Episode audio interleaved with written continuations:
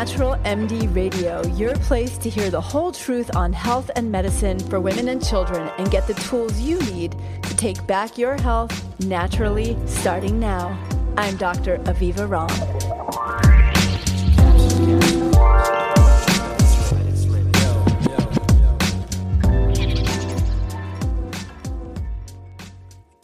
Dr. Romm is a midwife. She is an herbalist. She is a Yale trained MD. She is the author of many books. She's seen thousands and thousands of patients in her 37 year career. Uh, and she's an absolutely incredible physician and midwife and herbalist and guide. Uh, and she's actually been uh, one of my mentors in my career in the in the functional health world and in learning. So I'm thrilled to have her on today because we're going to be talking about hormones, fertility, thyroid, uh, we're going to be talking about all of the things in your ecosystem that impact your hormones. Hi, everybody, and welcome back to Natural MD Radio. This is your host, Dr. Aviva Romm. The clip you just heard was a segment of an Instagram live that I did with my guest today, Dr. Robin Berzin. Robin is a physician and founder of Parsley Health, an innovative functional medicine national um, health center with offices around the country and a robust telemedicine presence. And Robin and I got together for her to actually interview me about my new book, Hormone Intelligence, which had just come out a few days before our interview on June 11th.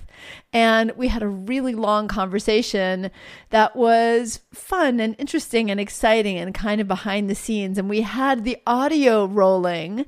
So I'm sharing that conversation with you today. It tells you about Robin's origin story, and we just chat about women's health. Robin and I met back in 2013. As you'll hear, um, I was a physician working at Mark Hyman's Ultra Wellness Center, and Robin came in to actually intern with me and Mark and spent time with us observing uh, what we were doing and learning from us. And she subsequently went on to create her own incredible presence in the functional medicine space and innovative space in medicine in general. So enjoy, sit back, enjoy your cup of tea, your walk, whatever you're doing. And here we go. Robin Berzin and I chatting about all things integrative functional medicine and women's health. I was, yeah, I was 32 or something, 32, 33, somewhere in there. I had like just just gotten married um, at 31 and I yeah you hadn't started I hadn't started parsley. No. It was more I was when I met you and had like the immense privilege of shadowing you. Aww. I'll never forget. Um, and learning from you and learning from Mark, I was like in this weird transition moment where I'd been like, I'd left residency, I was consulting in health tech, and I yeah. was like doing all my IFM training, trying to get up to speed. And I ended up after that, that was like in the fall. And then in the winter, I joined Dr. Jeff Morrison at the Morrison Center in the oh, city. Yes, that's right. I remember that. For a year. Um, so all of this was like pre parsley and um, and it wasn't even thinking about parsley at that point. I was just like, and then I had my first baby when I was 35. Um, so that was like two years after that or something. Um, That's two amazing. Yeah so here we are. But yes, I'm like, well, Aviva's the rock star that has the like long term, um, like amazing, incredible career of many varieties and has four kids. So oh. maybe I can handle three and oh my gosh, completely well, blow it. you're well, you're amazing, Robin. I mean, what you've done in terms of bridging functional medicine, a whole person approach and a tech model is really innovative. And frankly, you know, I think that, um, you know, I look at what my son has done with um, Cityblock and I look at what you're doing with Parsley. And I think there's just something really phenomenal generationally also. I mean, you guys are a tech gen, and I think your ability personally from knowing you to think in systems and to think in big solutions is really needed. And it's such a game changer to be able to create these big systems within systems that need to change. You're creating an alter, alternative system within a system. And that's really powerful. I also really love talking with people who were doing the same thing, but we think differently. You know, like I love speaking with mathematicians or tech people who think in in numbers and binary code. It's just not how I think. They think right. systematic. I think in a different way. And when we bring all those solutions together, I think we can really make change. Yeah, absolutely. Well, you know, I mean, you and others like started to pioneer this medicine and then you've done this amazing job of really bringing it out to the world and establishing its credibility, establishing its system in and of itself as a system of medicine, right? Which was so critical. Functional medicine, integrative medicine have been around for a while, but they've been sort of floating around in different forms. Um, yes. And well, and when Mark invited me to join his practice, because he had reached out to me, it was already because of my work as a midwife and an herbalist. And I had worked with um, David Jones, who had been the president of um, IFM. And I had gone out to his practice and spent a little time there also. And I think what drew them to me, because they David invited me to do that, was this midwifery and herbal piece of it, which is very organic, right? Functional medicine is still quite linear, even though there's a matrix and there's this yeah. kind of softness to the matrix. It's still very much a biomedical model, which is which is its advantage. And then midwifery and herbal medicine bring in this organic, but in a, in a, I think in the way that we really want to change medicine in this deeply committed to the person in front of us way. So it's very humanizing. And I think that's what was the piece that, and the woman piece, right? Which is what we're here to talk about today, the woman piece. Uh, the truth is, as we both know, women are driving 80% of healthcare spending. Yep. And in the chronic conditions that we treat in the functional and holistic world, the GI issues, the autoimmune issues, the mental health issues, and the hormone issues, those are predominantly in women. And so it's a it's a chronic disease burden that our population is facing that is inordinately impacting women. 70% of gi issues are in women 80% of autoimmune 90% of hormone issues uh, and women are two to three x more likely to be diagnosed with a mental health condition. And so if we treat these conditions, which are the conditions of our time, and then of course there's heart disease and metabolism and blood sugar issues, which are a little bit more distributed somewhat evenly, we are. They are, although the statistics are really staggering. When a woman goes into a hospital with chest pain, she's more likely to be treated with an anxiety medication and even sent home right. mid heart attack. Whereas a man coming in reporting chest pain is more likely to get a cardiac workup. So this, you know, this hormonal slur, let's say, how the word hormonal has been used medically how hysteria has been used his, historically um, as a bias against women has led to a situation where not only are all these chronic conditions that you're talking about more predominant in women, but are less likely to be diagnosed. Women are more likely to have years of protracted going to one doctor after another. And our pain tends to be dismissed as psychogenic rather than having a physical origin and it's just, even if it were psychogenic, it shouldn't be dismissed. But um, right. you know, and you and I see, I'm sure you see the same thing. Um, when I worked with Mark, we used to, I used to say to Mark that I thought we should call the Ultra Wellness Center the last resort resort because, yeah, because people would come in after having spent years going from doctor to doctor to doctor. But um, this issue of going from doctor to doctor to doctor is really interesting for women too, because as you go to each subsequent conventional doctor with the same concern that you're reporting over and over, you're increasingly likely by each subsequent doctor to now be considered a difficult patient, a complaining patient. You may have the question not raised to you, but in your chart of borderline personality. Um, and you're more likely to end up with a psychological diagnosis. And you and I see that in the people who come to us, woman after woman, who's seen doctor after doctor and is now often quite frustrated, sometimes gaslighting herself, not even sure what's really going on.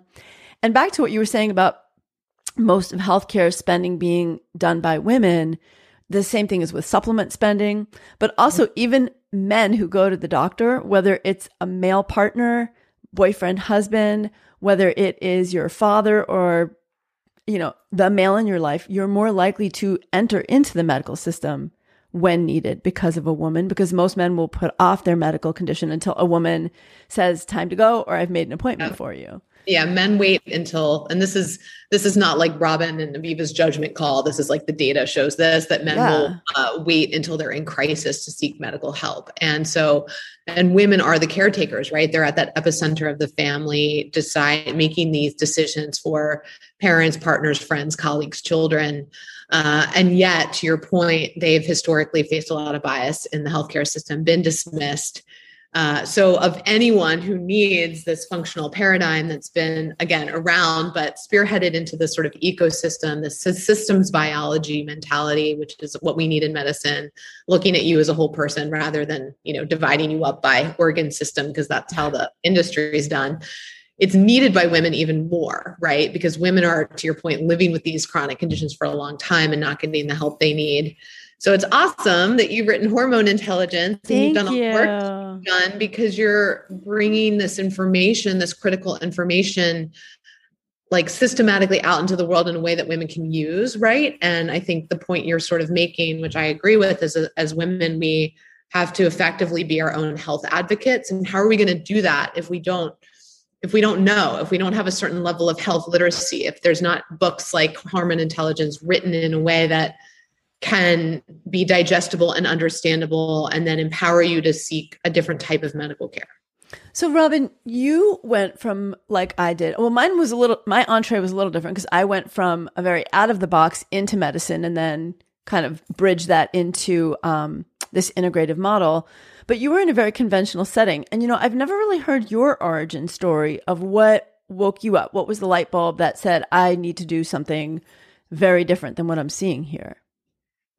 You know, it's funny. I what so I, I that is exactly true. I I, I come from the, inside the box. Um, that was not, and that is not an insult. I mean, that is no, no, the, no, the I don't typical. Yeah, that is the typical I would, way. I would 100 percent own that. So coming from you know training at, at Columbia for med school was like my origin start in medicine, and before that, working a little bit in, in research at NYU.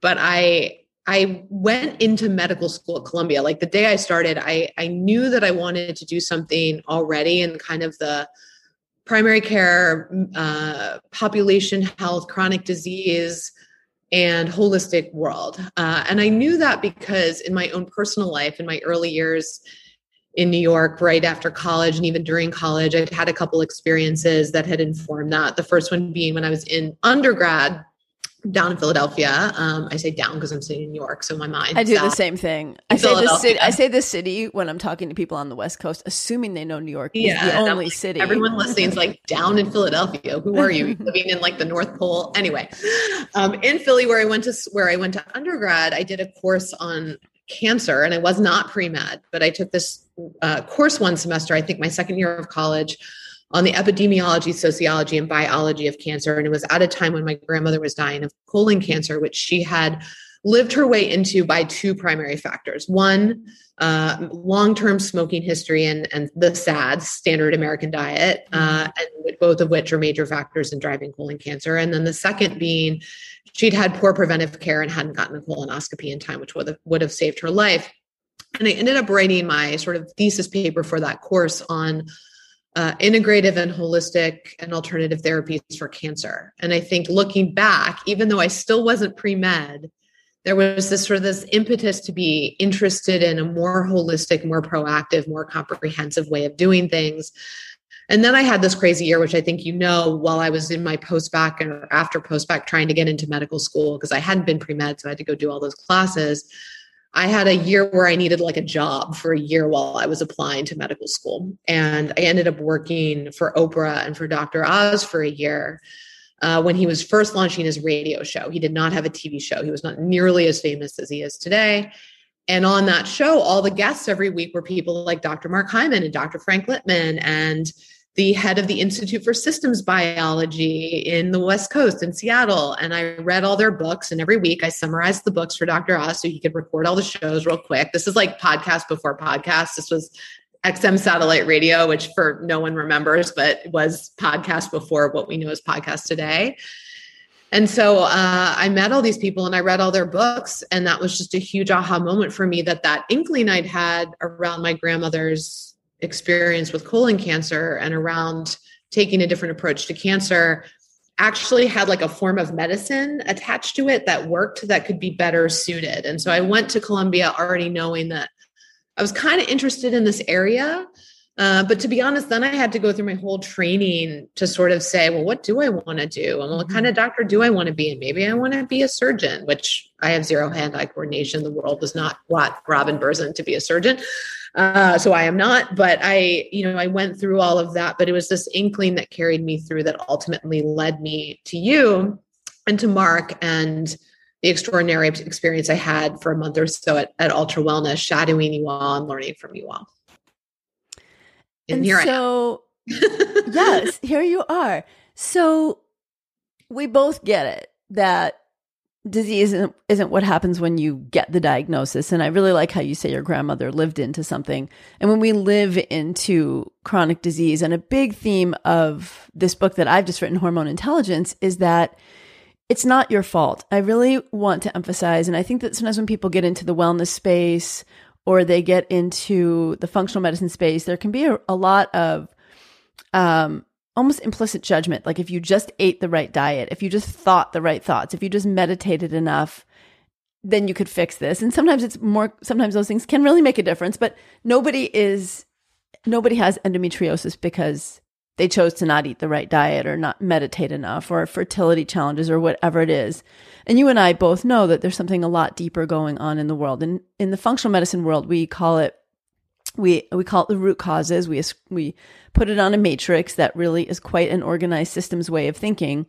In the book, I describe it as ecosystems. So I talk about the ecosystem of our food mm-hmm. and the ecosystems of sleep and stress and gut. What are some of the biggest factors that you feel in your work with patients with women that you see driving hormonal challenges that women are experiencing today? Well, it's it's exactly everything you just said, and I love that you pointed out that it's not your fault because we live in what I I refer to as a setup for sickness. That's what I say too. We yeah. live in this environment and this ecosystem around how we eat, how we move, how we manage stress, uh, the toxins we're exposed to, and there are infinite pressures around us to live a life that will result in early and long term multi factor chronic illness. That's just it. That will derange your hormones. So when it comes to your thyroid and your sex hormones and your adrenal hormones, I always try to tell people, you know, you're not broken. Your hormones are not broken. Your hormones are just doing, though, they're responding to these outside stimuli that are coming in. And, you know, we teach kids to tie their shoes and brush their teeth and how to read but we have no systematic education in embedded in our culture or in any of our education systems. I don't care how many degrees you have, how much money you have, where you grew up in the country. Uh, most people like don't know where their liver is, let alone that it's breaking down their estrogen every day um, and processing it through their gut. And so, because we don't embed this in the way that we think about our lives and the way we learn, we don't have a foundation to generate health. So then all these ecosystems pressures, like you're talking about, lead us to generating disease. And there's no way for us to know that. So I think that um, it's it's food is number one. And I'm curious to hear how you've tackled food and hormone intelligence because it's such a big topic. And in some ways, it's a loaded topic for women. Um, and there's a lot of emotions and and pressure around food. I'm curious to hear how you. Yeah, in the book, I, I see that the, one the starting point. Yeah, in that, so I start with food because I think it's the lowest hanging fruit, and I think also with food, it shapes so much of our other physiology. So whether we're eating fiber or whether we're getting enough fruits and vegetables whether we're getting enough specific fruits and vegetables with sulfur compounds, for example, that affects our gut, that affects our detoxification. So if we start with food, we're already taking care of so much else. I start the chapter. First of all, the chapter is called Nourished. Um, uh, many years ago, um, I wanted to write a book called The Nourished Woman, and a very well known New York agent who I promptly left working with, said, no woman is going to want a book called Nourished because it sounds like you are suggesting women get fat. And I said, What? And he said, Yeah, getting nourished sounds like eating more and it sounds like getting fat. And I was so, so deeply saddened by that and did leave him as my agent. And, he, but there was a kernel of truth in what he said, in that he said, Every woman wants a diet book. And I said, I don't think that's true. And he said, Well, do you actually know any woman who doesn't think of herself and thinks she wants to be five pounds thinner? And I was like, Well, that is actually true. And so in this book, for me, it's really about tapping into this idea of being nourished as giving our body the fundamental building blocks that we need to create hormone health, to create a healthy gut, to create the detoxification support we need, but also for mind and mood, right? Our food really affects our mind and mood. Our gut does as well. Um, but I, I really start with this let's talk about the D word diet because it's very hard to find a word that works in a book. Like the hormone intelligence eating plan saying that over and over becomes really cumbersome. So i do use the word diet as a way of eating but not as a focus on weight loss. But it is really important to unpack that. And undernourished women, uh, which I see a lot of, especially in the wellness space, the yoga world, um, struggle with hypothalamic amenorrhea, irregular cycles, not being able to ovulate, and struggling with fertility. So there's a lot to unpack about food, which I do in the book, and it's very non-restrictive. I mean, I am not I'm not a restrictor in my life anyway, but I definitely have a definition of what is healthful eating and what isn't healthful eating. And to me, processed foods aren't food. So to me, I don't consider taking those out of the diet restrictive. I don't consider taking sugar primarily out of the diet restrictive um, because we know it's a drug that the food industry has used quite intentionally from the time we're little and cereal boxes are placed at toddler eye level all the way till the end of time that we are actually deliberately and intentionally programmed to want. So yeah. my thing with sugar is take it out and keep it out. But I also talk about something called the 95-5 rule. A lot of people say, oh, if you eat well 80% of the time, you can eat whatever you want. 20% of the time, that's a lot. One fifth of your diet, just eating yeah. cake and drinking soda is too much. So I call it the 95-5. And that's basically one meal a week. Have what you want. If it's completely, I mean, I hope you don't go to McDonald's, but mm-hmm. you know, eat what you want if you want to have something that you enjoy that brings you pleasure and yeah. it's a sweet treat because the more we restrict, the more we rebound on restriction anyway. Um, so, and yeah, go ahead. No, I was just gonna say it's it, this is this is one that is like I, I like that you're bringing it up because it is so at the heart of it, right? Like when we tell people at Parsley to cut out gluten or cut out dairy or cut out sugar, not because these foods are bad or evil or wrong, but because they could be a toxin for them. They could be making them feel poorly. There is so much resistance, right? And the resistance is tied to this idea well, now I have to feel guilty about everything I'm eating, or now I have to eat differently than the people around me, which we as women are often uh, reluctant to be the odd one out and do. Uh, or and, people, or people will shame people. So, yes. oh, eh, you know, this often happens when someone goes home for a family meal. Um, oh, you're gluten free, and then you're treated like you're picky. Right. rather than making a health choice. And so, right. oh, you're being you're being difficult, or you're trying to be skinny mini, or you're exactly have this like vanity goal, and you're like, no, this is about how not feeling well. And if you know, I have a patient who is gluten sensitive or gluten intolerant, and it's driving their Hashimoto's thyroiditis and destroying their thyroid, or it's driving their eczema and horrible rashes and contributing to yeah. their SIBO.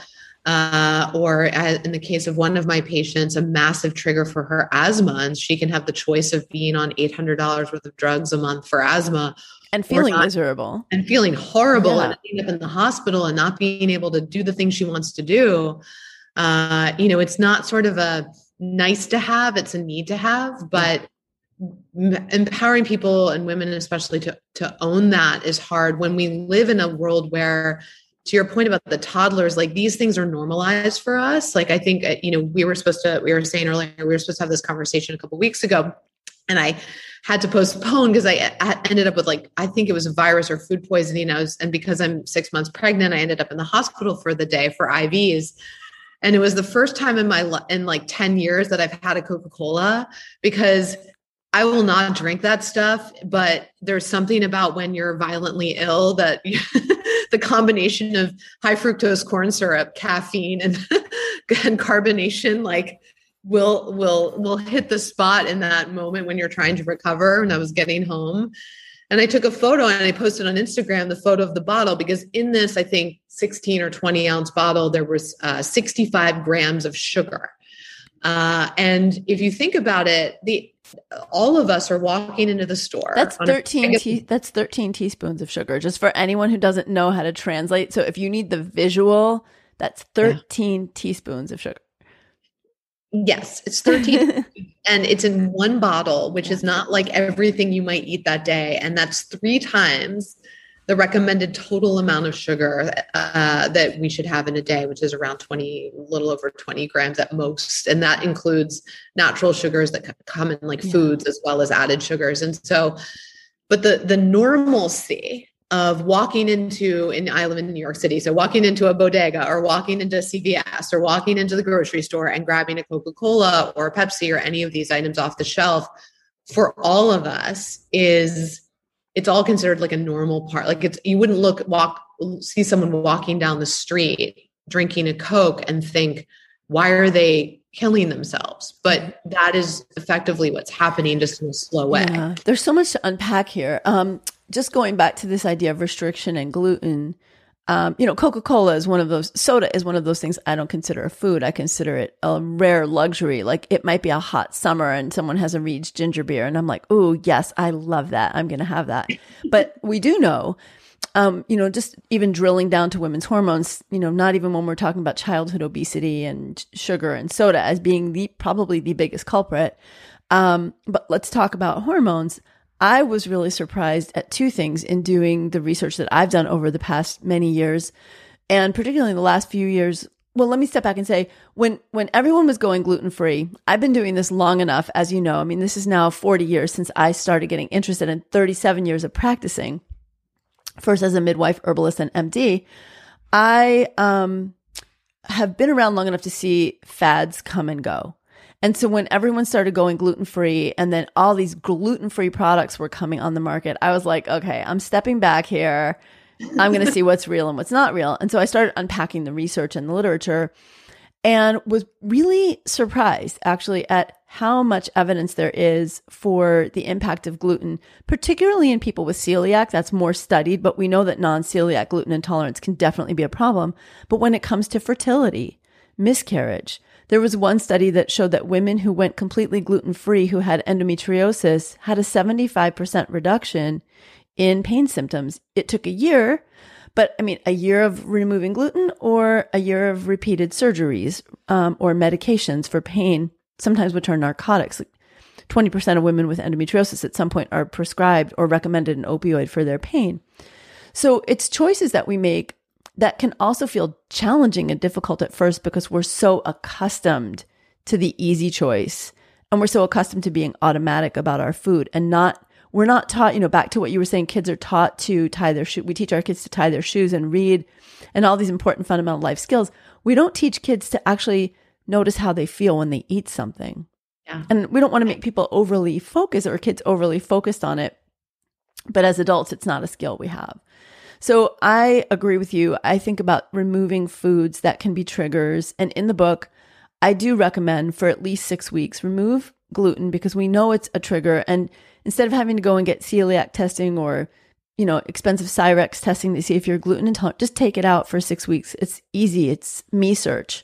Take out dairy because 50% of people we know are sensitive to the casein, the A1 casein, which creates inflammation.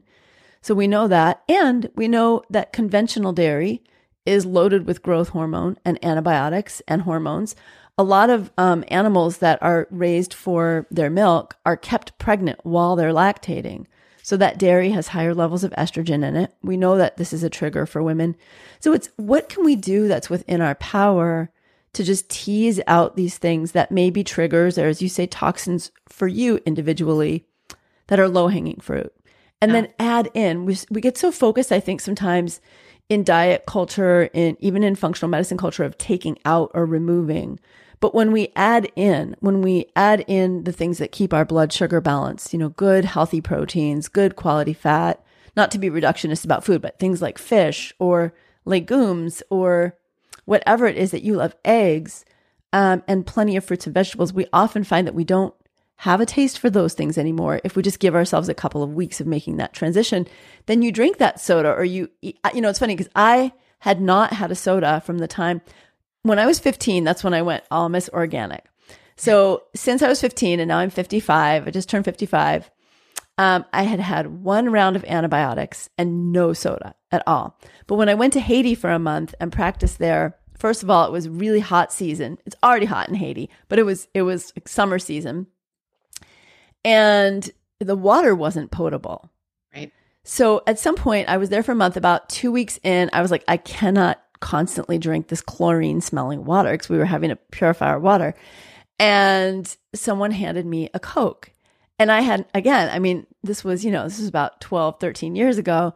And when I drank it, was interesting because it's actually made with local sugar cane. So it's not the same Coke as here, but I was astonished at how sweet it was and it was really lovely to have it. I actually um, ended up sharing it with a woman who had.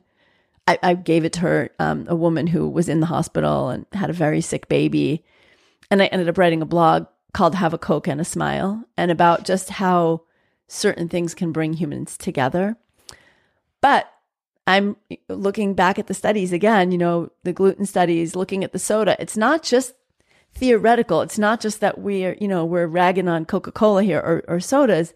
The studies that were done by Walter Willett and Har- uh, Jorge Chavarro at Harvard, looking the women's health study, which is a long term, decades with t- tens of thousands of women, soda comes up as an independent factor for fertility challenges. Yes. Polycystic ovary syndrome, you know, a number of different gynecologic concerns. So again, how do we do these things that are within our own hands and really yeah, simple? there's so much and i and i it's i love that you say that because i think sometimes we frame removing things as as taking away but the empowerment of choice uh, when you know you're making a choice and then you can feel empowered by that decision versus overwhelmed right? Like we as women especially moms i certainly feel i've got two kids another baby on the way work family all the things, right? Like you feel overwhelmed and then you're like, and now I have to remove this thing from my life. But um, that empowerment can feel really good. I mean, I I credit you and and Mark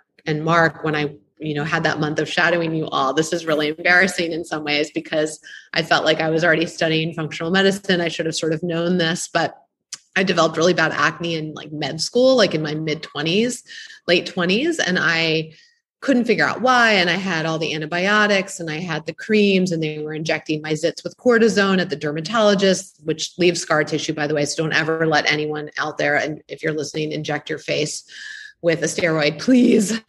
learn from me um, but i you know here i am in my early 30s um, post medical training where you learn absolutely zero effectively about nutrition and i had gotten married the summer before and I'll never forget this. It was the night before my wedding, and it was the rehearsal dinner, and everyone was out partying, and everyone got pizzas, and I had a slice of pizza. And I woke up the next morning with a massive zit on my wedding day, and I was so pissed. And I was like, "Where did this zit come from? Must be stress."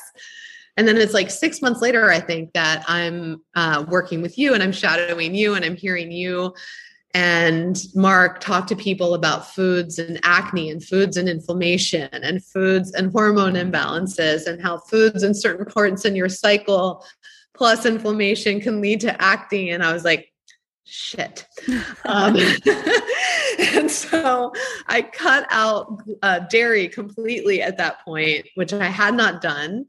Uh, for about four to six weeks uh, or four weeks. And within week like three, the zits are going away. And I'm just like, why didn't I know this six months ago for my wedding? But, um, you know, something that I had really resisted, and I've had friends and patients in the same boat resist some of these changes as feeling feeling like a weight but i'm like when you when you would run this living experiment on yourself and see how you feel it can be the most uplifting thing because now you're in control. And yeah, I'll have a slice of pizza once in a while, but I know that if I start eating dairy every day, I'm going to have acne and it's not like some giant surprise. I know exactly what's going on. Yeah, I'll totally eat a slice of pizza once in a while too. For um, sure. Because with fertility yeah. in particular, and I'm glad you bring that topic up, we see so many women um, at Parsley that are going what I call like zero to IVF or zero to fertility services and not sort of stopping and passing go. And you're identifying the PCOS, the thyroid issues, the insulin resistance, the metabolic issues, the genetic stuff, the food sensitivities, all of which can really make it a lot harder for you to get pregnant or lead to frequent miscarriage. And we see it all the time. And I just, I want everyone to read Hormone Intelligence because I want everyone, whether it's themselves or someone in their lives, to go help someone who's thinking about a fertility journey or in that preconception moment or heading down that road to implement these things because they're simple and they're free. And unlike IVF, they don't cost 25 grand in months and months of your life in injection. And you know they're not going to work 100% of the time but for some people they do work. And if you're the person for whom you get pregnant naturally without having to go through all that and all that cost and time and stress wow what a game changer. And so everyone needs to follow this program thank you. if they're thinking about getting pro- pregnant. I really believe that. Thank you. And you know toward that um you and i are in a unique advantage place in in our work in that we are both physicians and we know the alternative stuff that's not taught in medical school. And one of the things that I've really tried to do in this book is make it not all or nothing. So, in fact, I have a whole section on if you're trying to get pregnant and you're struggling, here's what you can do. If you're going down the road of IVF or embryo transfer or egg stimulation and harvest, here are the things that you can actually do along with that because we know that supporting ovarian function with melatonin or CoQ10 or uh, ribose or riboflavin or L-carnitine actually increases ovulatory health and function, but it also reduces oxidative stress in the follicle, which means you're producing a healthier egg and a healthier embryo. We know that with embryo transfer, women who have a healthier microbiome, va- healthier vaginal microbiome profile actually have less cervical and intrauterine inflammation. And so with a healthier vaginal microbiome, we're actually reducing pelvic inflammation and increasing the success of embryo transfer. And so what's really interesting is that a lot of the research that I was able to pull for my practice, for my integrative uh, functional medicine professional course, and for this book around fertility supplements and support actually came from the world of reproductive endocrinology. Most reproductive endocrinologists aren't employing this stuff. They're not using it, but the data is there. And so we can actually take the research, apply it to ourselves, but also bring it to our reproductive endocrinologist and say, Hey, this is why I'm doing this or want to do this. And I just want to get your, you know, check off on this to make sure it's not conflicting with anything you think or think I should be doing. But here's the data. And it actually comes from your own research. Um, right. And so, right. you know, I'm curious with you. I mean, pe- people come to me, and I know we have to wrap in a minute, but people come to me so often because they are frustrated with the conventional medical model and they come to me wanting something, you know, 100% organic, 100% non pharmaceutical, 100% alternative. And 99.5% of the time, that is what I provide. But there is a place to bridge what we do with conventional medicine. I'd love to hear like what are your thoughts on that and how you approach that, especially when people come to you wanting it like all natural and you're like, yeah, but a thyroid medication could actually change your life. Yeah, I mean that is something that you know coming out of of the box from whence I came of conventional medicine. Um, I have retained this deep belief in and appreciation for conventional medicine and the power of drugs. And so one of the things that we're really committed to at Parsley, we have almost fifty clinicians now who work across the platform on um, you know uh, mds dos nps and pas um, all seeing patients. And we prescribe drugs and we always say it's not natural or the highway. Yep. And i like to say you're not going to reiki away that uti i'm sorry because if we do that you're likely to get a um, pyelonephritis and a kidney disease and an abscess and end up in the hospital on IV antibiotics. So let's avoid all that by just taking a regular antibiotic and treating your UTI. No big deal. And we'll help you heal the gut with food and probiotics on the flip side. That's what right? I always say to my patients like, whatever happens, we can fix it after. But right now, we got to keep you safe. Yeah, we got to keep you safe. And so, you know, one thing I think that has been a disservice in in our space candidly of the whether you call it functional holistic integrative medical community is that uh, there have been you know some some voices out there or some um, kind of anti-conventional medicine lore that's gotten spread around where conventional medicine is a problem. And again when i was uh, in the uh, hospital two weeks ago, you know, um, you know, being severely dehydrated and vomiting for for 24 hours, pregnant at 22 weeks or whatever it was, um, that can risk premature labor, right? Which we right. do not want at that early point. And so, um, I was like, give me this IV of normal saline and I will take that Reglan, which is a drug that makes you stop throwing up because the Zofran they tried first didn't work. And I'm like, you know, I don't put anything unnatural in my body in general, but definitely not when I'm pregnant. But this is one of those situations where this combination of a holistic approach plus conventional medicine is the most powerful approach. Uh, and I I think that when you have that conversation with people and patients, and I try to at least I just try to make again to reframe, right? This is about the best of both worlds. Exactly. It's about throwing the baby out with the bathwater. And if we want, and I know you and I really want this, if we want conventional medicine to change, I'll get asked by, you know, investors or press or whoever about Parsley. Oh, are you like anti-conventional medicine? And I'm like, no, everybody's a board certified conventional doc at Parsley.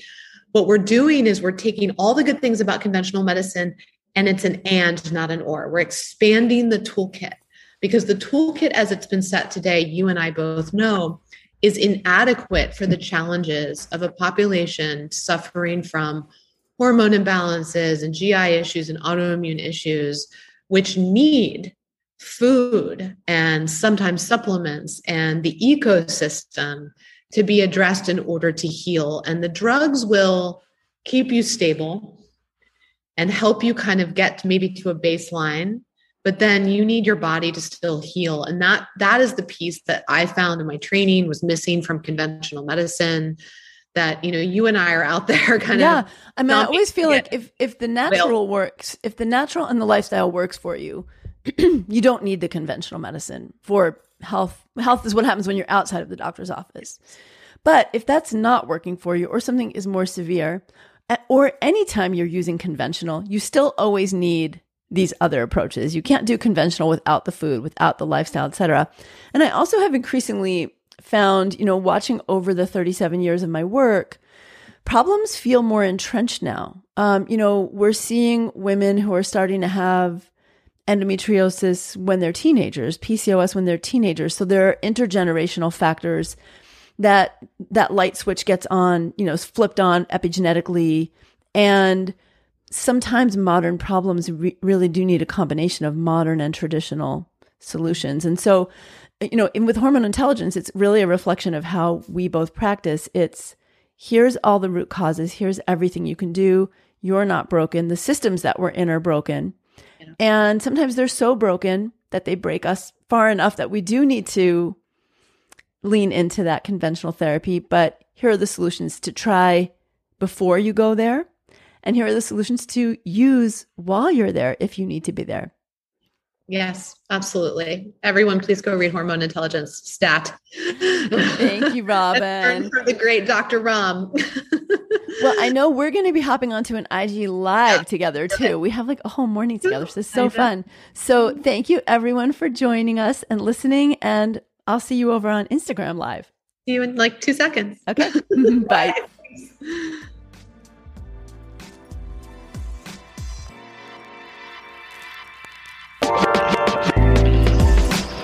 Hope you enjoyed this episode of Natural MD Radio.